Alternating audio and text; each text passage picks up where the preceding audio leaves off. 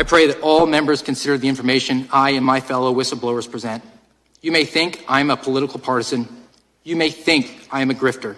You may think I'm a conspiracy theorist. It does not matter. Simply put, this committee should avoid the temptation to impugn the character and the motivations of the messengers seated before you. Oh, that was the voice of Steve Friend. He's our guest today for day two. That was his voice testifying in front of Jim Jordan and the, the, the House Judiciary Committee in May. He was one of three FBI whistleblowers who paid a terrible price, really, for their honesty, for their bravery, and their courage. And you're going to want to hear the rest of his story, where he's landed, what's happened to him uh, when we talk to him next. This is July, and we are still celebrating the birth of our nation. We should be, should be. I still see, you know, like red, white, and blue around, and banners left, and uh, we shouldn't be so eager to take those down. We need to regain and reestablish that line in the sand. Instead of being afraid of our love of our country, we should be displaying it. Uh, so, with that, we think of freedom and we think of the right to life and liberty. And that makes us think of the fact that there's a whole group of Americans who've not been born yet who don't have that right anymore.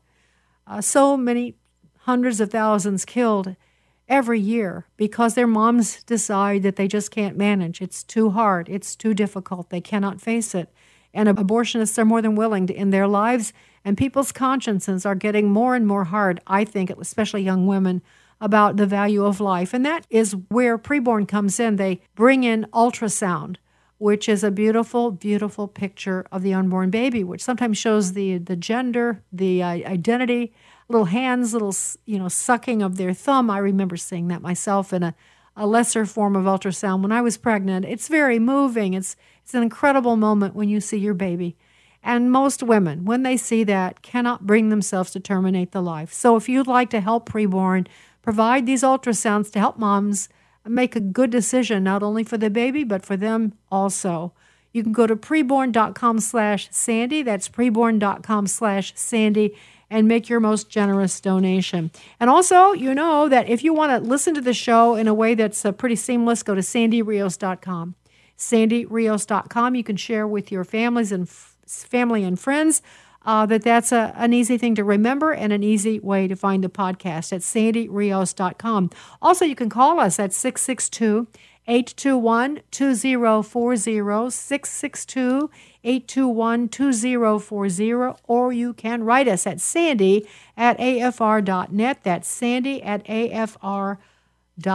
Okay, so sit back and relax. Everybody loves a good story, and this is a good story. Sandy Rios on Sandy Rios 24 7. From American Family Radio, Sandy Rios. We are not called to be nice. We are often called to be confrontational. And here with me in D.C. is Fox News contributor Sandy Rios. I think the most important thing we need to demonstrate to our children is genuineness that we actually believe what we say we believe. A longtime Fox News contributor, Sandy Rios, thanks very much for being with us. Seek justice. Not social justice, but God's justice. What's right and what's wrong. Sandy Rios is with the American Family Association, a pro life radio talk show host. We've got to say this is the line. Life is sacred. Director of Governmental Affairs for the American Family Association. Step up, speak up, say something, do something. We've talked to over two dozen whistleblowers. People have come to us. We've interviewed several of those, and today, three of them.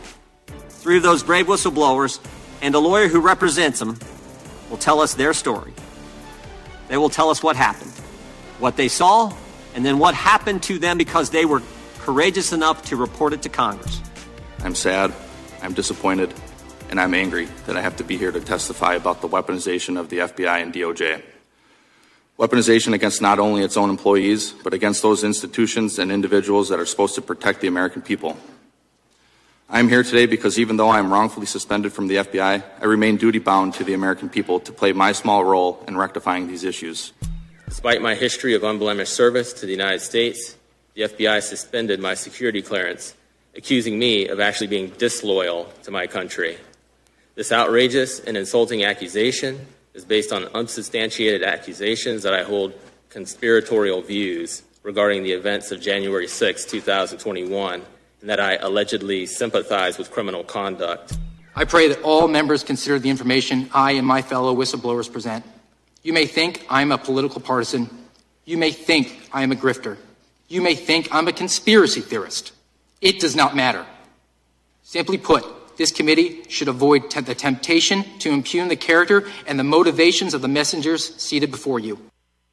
Sandy Rios with you on Sandy Rios 24 7. That just happened in May, May, just recently in May. That was a, a hearing before Jim Jordan and the House Judiciary Committee.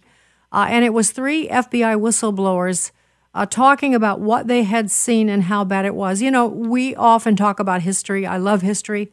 We talk about the heroes of history, Patrick Henry and uh, some of the others that paid such a great price uh, for you know signing away their their lives and their fortunes. Well, uh, these three agents are the are some of the heroes of our time uh, because they gave up everything uh, to let people know how rotten things were in the law enforcement agency that they trusted. And of course, the same, the, the thing of it is, I'm guessing they each loved that agency. Uh, they loved and dedicated themselves to serving it. Uh, but when it crossed the line of not following consti- the Constitution and going after America's people, it was too much for them. They are the heroes of our time. The last voice you heard was the voice of Steve Friend. Uh, he uh, worked, by the way, as a patrolman and narcotics agent in Savannah, Georgia, before he went into the Federal Bureau of Investigation. He investigated violent crimes and major offenses occurring on Indian reservations in northeast Nebraska, and he was a member of the FBI Omaha SWAT team. He then worked in investigating child exploitation and human trafficking before being released to investigate domestic terrorism. You guessed it. And he's written a book now called True Blue My Journey from Beat Cop to Suspended FBI Whistleblower. And um, it's, uh, it's out right now. You can get it. So it's True Blue My Journey from Beat Cop to Suspended FBI Whistleblower. And Steve Friend joins us today to talk about his story. Steve, thanks for joining us. Well, thank you very much for having me. All right, so Steve, uh, one has to ask. You know, I have to ask you. You're, you, uh, where did you grow up in uh, uh, Georgia, or where was where was your home? I did. Uh, I moved uh, early. I was about nine years old. My family moved to Savannah, so I was I was born in New Jersey, but Savannah is my home. That's where I spent the majority of my childhood and upbringing. Okay, so I don't think you know we uh, our homes are not known for teaching kids to go in law enforcement. Now there are law enforcement families. Was yours one of those? Like several generations of law enforcement? No, no. I was actually the white collar family. Uh, my dad's a CPA. My older sister is an attorney. My younger sister is a pharmacist, and my younger brother is an, a uh, an architect. So I was I was supposed to be a follow the family business uh, and be the accountant. Oh, you well, so we're so they were pretty surprised, and I bet they were pr- very proud of you. But what made you what what what what made you want to be an FBI agent or a policeman? Well, uh, you know, I, I I looked into being an accountant. Uh, went to school for that, uh, and then uh, one tax season was enough for me to know that I needed to do something different. It just was not a good fit. and uh, I, I had two grandfathers, uh, both uh, served in the United States Army. I had always uh, been interested in doing military service. Uh, I was in ROTC when I was in high school. But unfortunately for me, uh, I am asthmatic and, and take medication to this day, every day. Uh, and I was not going to be able to pass uh, a physical. So I uh, started to look into other sort of civic service that I could do. And then the idea of law enforcement uh, started to percolate in my mind. Um, and it was an opportunity to serve my community, impact it directly, and sort of deploy every day, but then come home at night. Uh, and was paramilitary in, in its structure. And, uh, and I've always been sort of a, uh, a straight-laced guy, uh, a, a rule meister, I guess. And, and it, it just struck me as being a, a pretty good fit. And so, was it when you were a policeman doing narcotics? Was it a good fit? Because you're you're kind of dealing in a very messy world for a guy who likes order. You are, but by the same token, I, I always uh, I was taught very early on that uh, there's this misconception in law enforcement that it's militant. Uh, it's closer to sales than it is actually military, and and uh, you just have to be selling the worst product in the world. You're selling jail, and uh, you have to communicate with people, which uh, I, I feel like I have a good uh, aptitude for, and I uh, have an inquisitive mind. So when it came to investigations, it was something that uh, sort of came naturally to me, uh, and uh, and I always as a as a young man who was who grew up making good grades and uh, small I was I was I was bullied when I was in school, and then it just developed in my mind that I didn't want anybody to have to uh, to face that. And if I could put myself in front of that for anybody else, that seemed to be a, a worthy cause to take up. and uh, also, you worked on Indian reservations. I, I think um, in North uh, East Nebraska. I just want to say that you know that's kind of a mystery to a lot of Americans, and I know something about it, but I'm not well informed. But they have their own governance. Uh, they have their own system. Um, it's it's very interesting and complex. And I just will interject. I talked recently. Ah, uh, actually, this was to a pastor who was had been working on an Indian reservation. I can't remember where this was and he said he was he just saw the despair, especially among young people, the suicides, uh, the drugs, all of that. Um, I don't know if that was any intersected anything that you did there, but what what how would you describe what you did there and what you saw? Yeah, it's uh, what you're describing is I think across the board. Um, it's a, one of the most underserved areas in our country because of the jurisdictional issues. It's technically a special jurisdiction. Um, they have their own government. It's a quasi-sovereign uh, soil, uh, sovereign country, but uh, because of retrocession, they've come back into the fold of the United States uh, government. So they have their own legal system, their own uh, tribal police department, but uh, because of these uh, old, old-timey laws, they cannot enforce uh, any sort of uh, laws against non-Native Americans. So if a, a non-Native were to go on a reservation and commit a crime, they couldn't actually arrest an individual. Oh. And, and they're only able to enforce misdemeanors for regardless of the crime. So in, in my experience on one reservation, I saw an individual go uh, to jail for 40 days having been convicted of committing a rape. And uh, there's a tremendous amount of corruption within the tribal governments. There's a huge uh, alcohol abuse, drug abuse, gambling abuse, and it is an ex- exhibit A of why you uh, teach a man to fish and don't give a man to fish. And the, the despair that you describe is uh, is 100% accurate, and people just get trapped. They they get enough subsistence uh, from the tribal or the uh, the U.S. government uh, welfare to uh, keep them barely uh, treading water, and uh, they are fearful to leave that because uh, once you get to step out into the the open and and pull yourself up by your bootstraps, it's a, it's a hard hard task, especially when you've your entire life has been in this small village. So I worked on on violent crimes out there, which uh, which was a not great opportunity because uh, you have the ability to impact these small communities where the rapist doesn't go to jail for 40 days; they they go to jail for decades. Yeah. And, uh, and and that was what I really took pride in, and it was also a great opportunity to work with the local tribal police, which to me was always the the primary um, the prime directive of, of FBI work. I think you should work as hard as you can to get to yes for uh, any ask from a local police department, and especially tribal police department, because they just don't have the resources and the training and the manpower to really do the job uh, adequately and uh, had a chance out there over seven years to investigate about 200 cases, arrested about 150 criminals, and um, and it was a great experience that uh, I was content to just be out there and working. Uh, if it hadn't been for Happy Wife, Happy Life, I probably would still be in, uh, in, in, Iowa. We've heard that before. Uh, Bruce and I have talked about that. We, we, he's had other agent friends who have stories about that, but we won't take the time. But uh, some unhappy wives uh, in some of these assignments that you guys get in remote parts of the world. Uh, you know, I just want to interject something. What you described uh, in the reservation is uh, I, I, saw that in Russia in 1991. I was there, and it was right before the Soviet Union broke up. And what I, uh, what I saw there was pretty much what you described on a reservation people trapped. Uh, uh, addicted to alcohol, drunk, were drunk in the parks, discouraged because they, they had enough just to live they had places to. It was communism, after all. Everybody's, you know, equal, equally poor, equally wretched, uh, but trapped, trapped. And it has nothing really to do with race, from my perspective. I just want to make that point.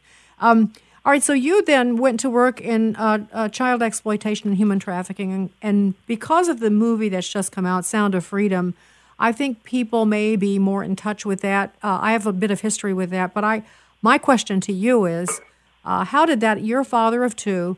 How did uh, viewing some of the things and seeing some of the things uh, that you had to see affect you personally?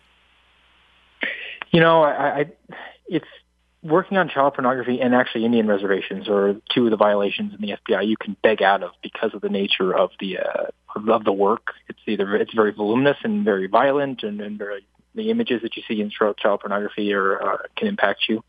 Um, I I don't know why, but I just was always able to uh, compartmentalize that and say that's evidence, and it's it's a necessary for me to view this so that I can put the bad guy behind bars, and then I'm willing to do that. And uh, and when I left work, I could come home and be a father, and and and, and was able to sort of put those images aside.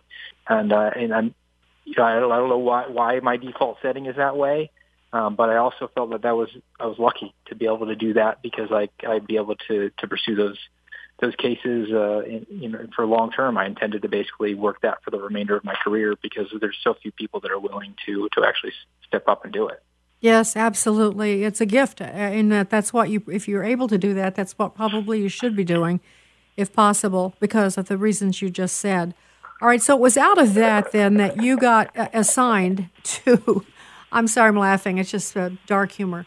To investigate this whole new tribe of uh, criminals known as domestic terrorists in our country, and of course, we were led to believe that you know was all we were. Uh, there were so many KKK and uh, white supremacist groups and militias and all of that, and um, and then of course it morphed into people at school board meetings and certainly to people at the Capitol on January the sixth.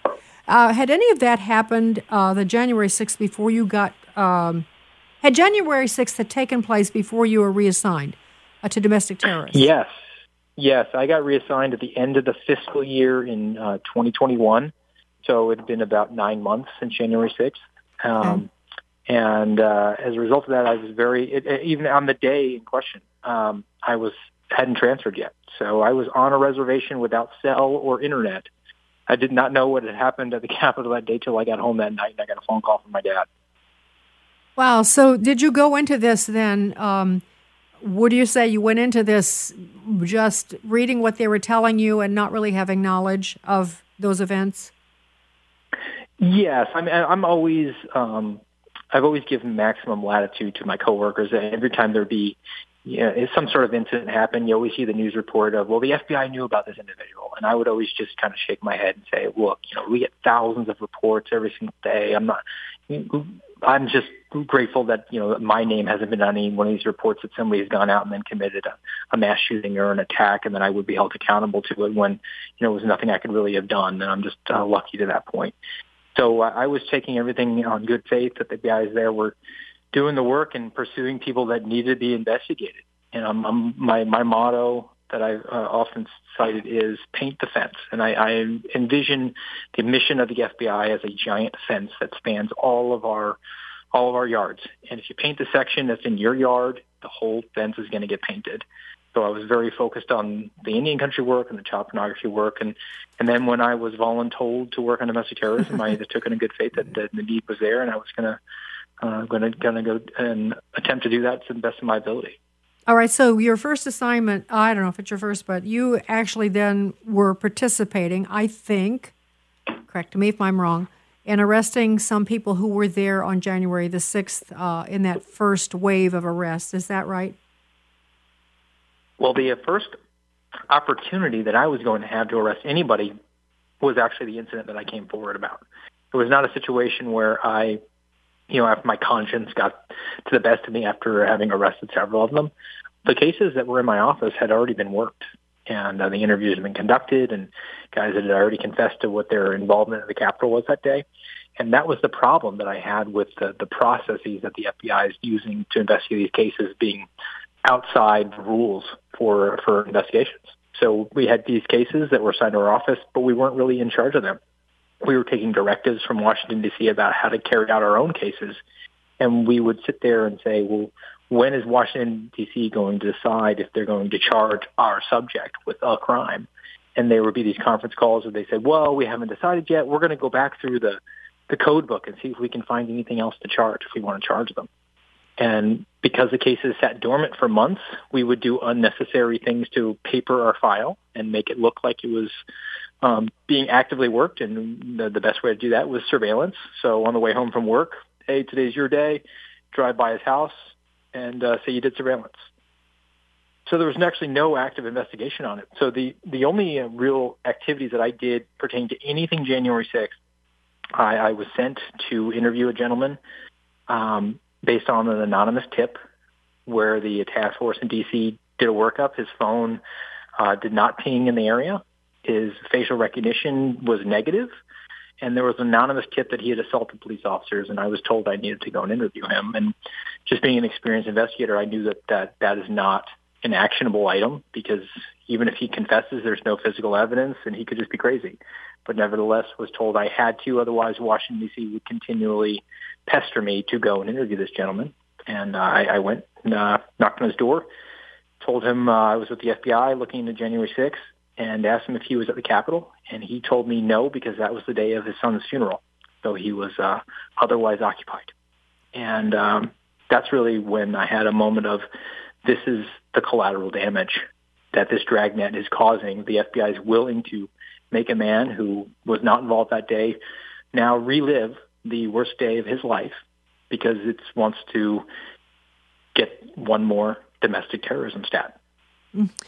Let me interject just because of my own, because of my husband's not. Uh, because of my knowledge of the FBI, because I'm married to a former agent, that uh, because people might not understand that the FBI headquarters is in D.C. and they're the big, you know, the brain trust, and then there are uh, bureaus all over the country in every state, major city, and some, you know, I don't know how many, but agents are everywhere. And you guys, what you're trying to say is you guys handle your own cases in your own areas, and they, for the most part, let you do that. But with this one, the FBI in uh, the D.C. headquarters operated this huge investigation and that's a, that's a departure from these the, the regular system, right?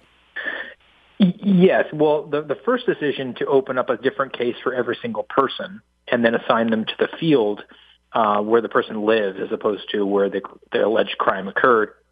Those are actually allowable. They're very unusual and atypical, and I think manipulative. But the uh, official departure then is once that case is assigned to Steve Friend in Daytona Beach, Steve Friend is supposed to have all the uh, the training and experience and to carry out that investigation the way he deems to be uh, appropriate. However, uh, that was not going on. We, I was still taking directives from Washington D.C., which to me, why wouldn't Washington D.C. just op- open up its own case and then cut a lead to me to do any sort of activity need to be done? Uh, and that way they'd be in the good on the policy standpoint. They they wouldn't have departed from the rules. Why, why were they doing this unnecessary departure? And just asking that question, um, I was told that that question was posed very early on after January 6th, and uh, and the high ups in the uh, in the FBI and the DOJ responded that it was to get buy-in. That was why they were departing, and uh, and buy-in to me meant one of two things: either you do not believe I'm going to do a good job on this case unless my name is on it, which is a pretty macabre view of your workforce. Or secondly, and more likely, the buy-in was that now all the field offices were going to be able to meet their quotas for domestic terrorism cases because they've spread them around and giving credit where it's due to the senior executives who can now collect their bonuses. And there's going to be an added incentive now uh, to, uh, to to keep the numbers high for the the JTTFs so they can justify their existences. Mm. Steve, uh, my husband Bruce, as, who I've mentioned, is a retired FBI agent and a former prosecutor, and uh, he usually joins me at the end of the shows. But he's sitting with me, listening to you talk, and I want to uh, bring him into the conversation to ask you a couple of questions. I, hey, Bruce. Good morning, sweetheart. Good morning. Good morning, Steve. You know, I'm listening to you speak about how the administration of these cases from January 6th was was spread instead of being localized in uh, Washington D.C. and then sending out leads to the different offices in the country to investigate this. Instead, they had you open up individual cases all across the country, and as you said, a lot of that um, is for administrative reasons. Uh, it, it it shows that each office has a quote unquote domestic terrorist problem, a white supremacist problem in their jurisdiction. But uh, looking from a higher view, what I would see is it seems to be there is an FBI, a DOJ, a Biden administration goal by doing this to also attempt to label Trump supporters as domestic terrorists and to justify this hounding of people from January 6th. Um, am I overstating there? No, I don't think you are. Um, I, I, remember very clearly uh, last September when President Biden spoke in front of Independence Hall. That was the red Oh. speech. Yep. And he cited uh, MAGA Republicans, and then he actually just said Republicans as being anti-government extremists and white supremacists. And you look now for the counterterrorism division's priorities uh, in the FBI, and uh, two of the top four priorities are anti-government extremism and, and white supremacy.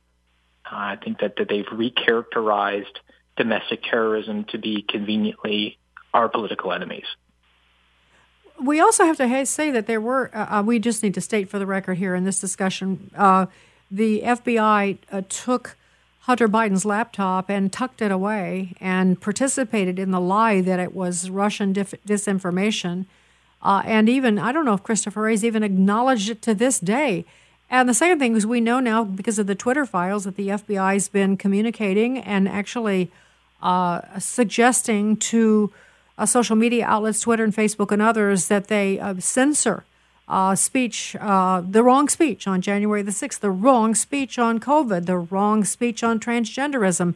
Uh, so we know for a fact now, Steve, without even your whistleblowing, that the uh, and you're probably started the ball rolling here, that the FBI is corrupt in a lot in a deep ways. I I guess I'm resisting. You're the boss. You're the you're, the expert. But I'm ex- I'm sort of resisting the notion that it's all about money and advancement. Something's just rotten at the core, I think. But do you not agree with that, or you really do think it's all about money and advancement? No, I, I share your belief on that. And uh, there was a whistleblower that was a few weeks ago was sort of overshadowed by the uh, the IRS whistleblower, and this was an FBI uh, executive, 16 year veteran, 10 years at headquarters in Washington D.C., who came forward and said that uh, Paul Abbate, the deputy director, in February of 2021, so uh, a month after January 6th, uh, they were having these regular conference calls around the country with uh, all the senior leadership and on that call voiced that any agent who voiced uh, concerns that the FBI was not being consistent with its treatment of January 6 investigations versus the civil unrest that we saw during the summer of love in 2020 with the Antifa and the Black Lives Matter uh, riots that went on. That anybody who felt that uh, there was an inconsistency there, the FBI was treating those events differently, needed to consider employment with uh, outside the FBI, that they would essentially be canceled. And anybody who uh, has a uh, subordinate who expressed that was directed to tell that individual to communicate with Paul Abbate directly, and he would set them straight. And I think that that is consistent with the ideological capture that uh, that the Durham report exposed about how there's this uh, this groupthink that's gone on. Uh, and politically, within the, the senior levels, I think that that's uh, that, that confirms my certainly my experience of having been canceled by the FBI and walked out of the building within one month of coming forward when I didn't expect anything else other than uh, at worst maybe a reprimand and maybe be reassigned or something like that. Uh, I even proposed uh, that I would continue to work domestic terrorism, just maybe say I had a conflict of interest on these January 6 cases because I had concerns about our departures and felt that there was a, a due process risk if we went to trial. Uh, and if they, they didn't share that sentiment, then maybe somebody else could, could handle them and I would just step away. Uh, but the very fact that they contrived a way to remove me and, uh, and place me in an unpaid indefinite suspended status within 30 days and, and within every uh, meeting that I had within minutes of expressing my concerns, every level of leadership told me that my career was going to be put at risk by, even um, suggesting that the, the FBI was doing something out of line. Steve, can you detail for us what happened um, when you brought this uh, these concerns forward? Who did, who did you go to at first, and how did it go from there? Yeah, so the uh, the arrests were going to happen on August 24th. It was a Wednesday. So the prior week on August 19th, on the Friday, I went to my boss and expressed my concerns about the risk to having these large scale arrests and SWAT operations for a guy who had uh, pledged to be cooperative with us. I thought that was a, a risk to his safety and ours. And then, and then they also the the way that they're departing from the rules, I thought was uh, an issue. And uh, my boss Oh, told me that I really needed to take uh, some time to think about it because I was risking my entire career on this. Could and told me to take the could- weekend and, and think about it. Uh, could I And, stop you uh, just for a, could I stop you just for a second?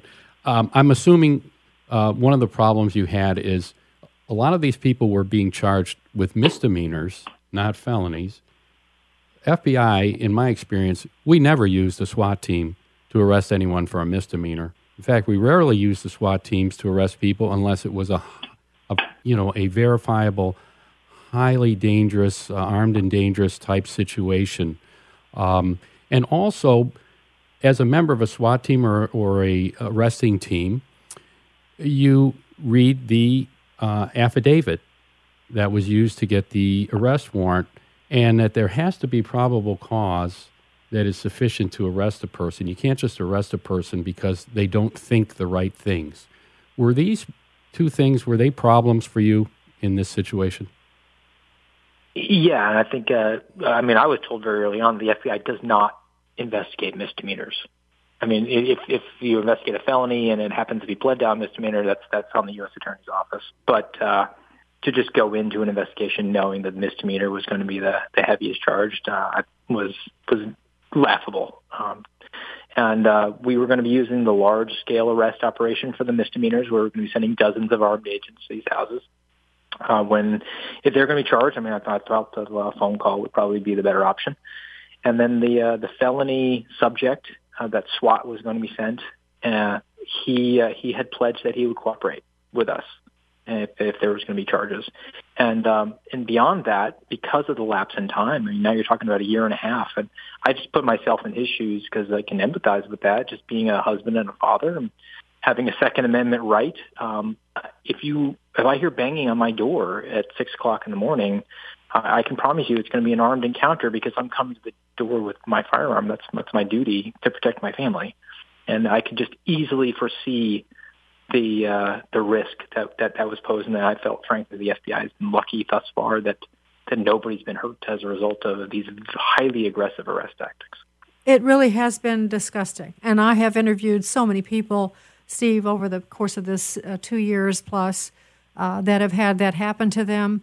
It's just been so traumatic and such a perversion of a law enforcement agent who used, agency who used to be uh, the, just our premier, our premier. Everyone was so proud of the FBI. and It meant so much to be there. It's just sickening for us because it's close to our hearts, but I think it's uh, really makes Americans' hearts sick. I'm curious to know if you had, did you have, uh, you always have partners and you have uh, people you went through the academy with and all of that, but did you have people that were your FBI partners or associates who expressed to you privately their concerns, or was everybody just lockstep?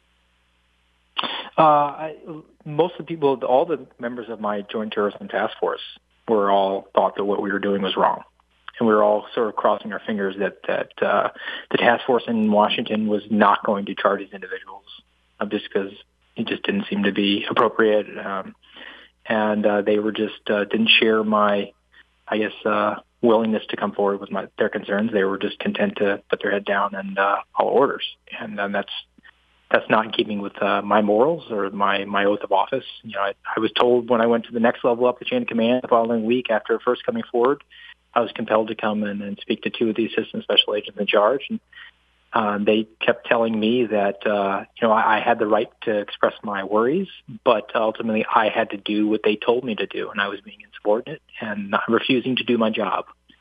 And I told them that uh, my job was to follow my oath of office. And my job also included training where I went to the Holocaust Memorial Museum and I went to the MLK Memorial and I was taught and it was hammered home to me that it is incumbent on you as a FBI special agent to throw the flag if you believe that the agency is off the rails and is potentially uh, hurt, hurting people or violating rights. And then because those that's the natural outgrowth of that. If, if law enforcement goes along and just follows orders, that's when genocide happens. Um, so I thought that I was uh, in keeping with my oath of office, which superseded this directive from my from my management that I had to participate in an arrest. Uh, and and I think just it's it's anecdotal and small, but uh, one of the uh, one of the ASAC said, "Well, your your duty is to drive this individual to court. Uh, you're not even involved on the on the entry team, so you just have a small component." And I said, "Well, you know, any, any sort of participation in it to me is is, is uh, morally questionable, um, but you're now asking me to essentially put him on the train." and uh, and I, I that to me, I'm, I'm not going to be able to live with that. And uh, uh, I don't, I'm not willing to violate my oath because the arrest warrant doesn't say that Steve Friend shall arrest this individual. It says law enforcement officers. I'm comfortable with you reassigning me to something else. I'm not wanting to burn any bridges here or put anybody out. Um, I just want to go back to doing the, the work that I, I believe it's uh, what we're, we're called to do. But uh, obviously, they didn't share my belief with it because uh, they told me that I was not allowed to come to work the next day during the arrests and that I had to report myself AWOL. So uh, mm. I didn't actually have the opportunity to refuse to come to work or refuse to participate. I actually did what I was told, and I stayed home for the day, and that was Dr. Day's pay.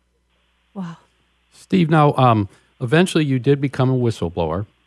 Um, I believe there are steps that the FBI asks us to go through as employees to become a whistleblower. Uh, there's also a way to become one through Congress. Um, what what was your route to becoming a, a whistleblower? So initially coming forward to my frontline supervisor is a protected whistleblower disclosure by uh, by letter of law 5 USC 2303. Um, so I did that to my frontline supervisor, to the assistant special agent in charge, eventually the special agent in charge, and then after uh, upon being suspended, um, my attorneys and I we drafted a formal declaration which I submitted to uh, House Judiciary, to Senate Judiciary, the uh, Inspector General, and to the Office of Special Counsel, and all those are acceptable ways that you can submit your your concerns. So, um, but the the actual um, first time that I came forward to my boss was uh, was a protected activity. Well, it's always shocking when you. I, I've had this experience actually, Steve. When you do something that you know is right, um, it's uh, sometimes we're prepared for the blowback and sometimes we're not. I, how did your you had two? How old were your boys, or how old are your boys? I should say, because this just happened. Yeah, this just happened. I mean, we're coming up on almost a year that since it's happened, but at the time uh, they were uh, eight and and five. So now it's nine and five, soon to be six. Um, so both grade school. Um, you know, if if there's any sort of uh, personal uh, um, experience where it made it tough. You know, the decision. I mean, I've always said like, look, the decision's not easy, but it's simple, and I would never have not done what I did. But you know, being a uh, father of two boys, and, and that's the the best ego stroke you can have. Is coming home from work and having your kids meet you at the door and saying, "Dad, how many guys did you put in jail today?" And did did they cry when you locked them up? um, I feel bad for my wife sometimes. We have a very uh, testosterone-driven house where we're, we're just doing a close quarter battle well, I was Steve. I have to ask you something else though, because um, you, I don't know. You've done so many interviews, and I haven't heard all of your interviews, uh, but I, I sense that you have. There's a spiritual component to this. Um, were you raised in the church? Do you have faith? Um, I'm just curious. Yeah, um, you know, amazing as it is, you know, we were always, uh, as a family, I, I grew up in a, we, we, we didn't go to church, um, kind of a mixed faith household, but uh, nothing really serious. But it was just uh, always something that uh, I, I felt there was a, a gap there. And uh, amazingly enough, we found a church here uh, in my home in Daytona that we uh, that we that we really love. And uh, actually, the whole family was baptized in uh, Easter of 2021, so only a few months before this all happened. And uh, wow. I don't know if I'd have been able to r- ride this uh, without that uh, that knowledge in my head. I mean, I said, look, no matter where this goes, uh, read the last chapter, and it's it's all going to work out. well, that's my. You took the words right out of my mouth. I say that I I deliver bad news almost every time we open the mic. Uh, because it is getting dreadful. But I was I was just myself this morning reading Habakkuk, uh, though the, the, the oh gosh, but I won't remember. Though the fig tree fail and the the the the the the, uh, the fields go fallow, uh, but yet I will trust. You know, basically, I trust God, even though everything fails. We still put our trust in Him, and that's kind of where I hang my hat because I know He's a wonderful God. He's got a plan for the universe, and in the in the middle of all of this, uh, we are playing a role uh, to be as faithful to truth, which is probably what led you to your faith in God, because He is the God of all truth, and He finds those people that believe in truth, and it does change us, uh, and it is the thing that carries us through this, and will carry us through whatever happens next. Uh, there's just no question about it. Uh, Steve Friend has been my guest. His book is just out. It's called True Blue: My Journey from Beat Cop to suspended FBI whistleblower. I'm going to give you the last word, Steve. Anything else you wish you could have said? Uh, I, I mean, I, I just want to follow up on your last comment there. Um, you know, to me, uh, there's there's just been too many things that uh, align for me. Uh, I don't I don't believe in serendipity. I think that uh, this has all been part of a plan, uh, and I'm and I'm just uh, doing his work. I, I'm always kind of uh, chuckle at the fact my my birthday is uh, August 28th. So 828 Romans 828 is is my uh, my is my verse that I always go by. You're all things work for the glory of God, and those called according to His purpose.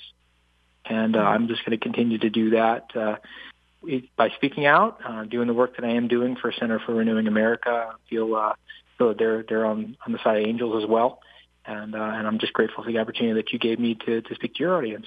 Yeah, this is a pleasure. You know, it's it's amazing in fact, when you said told your story, I just got chills because I think there is something so uh, it is supernatural what God is doing, and He is at work. Even though we see dreadful things in the headlines, we see all of these incredible moments where He's drawing people and calling people, and they're stepping up to the plate. And there is something thrilling, and I think we are all looking forward to something even though we quite can't quite uh, write out what it is exactly. But uh, but in expectation, we wait. So, uh, Steve Friend, thank you. And again, the book is called True Blue: My Journey from Beat Cop to Suspended FBI Whistleblower. Thank you so much, Steve. We appreciate it. And uh, let's stay in touch, please.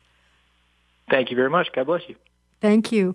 You know, it's amazing to me how God works and has worked through the ages, through people, one man, one man at a time sometimes are calling people individually and personally, uh, not only to himself, to God, to his side, to his uh, part of his army, I guess I could say, but also to do a job, a specific job. And that's the, really the story that Steve Friend has laid out for us. And it was really kind of a, a wonderful gift at the end when he talked about his spiritual life. I had no idea. So I consider that a real pearl in the midst of our discussion. Um, I hope you enjoyed it too. Bruce is going to join me in a second and we will talk about it further. I want to remind you that if you have a comment, perhaps you're seeing something that we're not seeing, or you know something that we, we don't know, you can call us at 662 821 2040. That's 662 821 2040. You know, you can go to sandyrios.com if you uh, want an easy way to listen to the show. You can do it on your phone or on your computer uh, and it'll it'll link you to the show. Plus, it'll give you some more information uh, about things that you might find interesting. Uh, also, you can send us an email at sandy at afr.net. That's sandy at afr.net. This is Sandy Rios 24 7 on American Family Radio.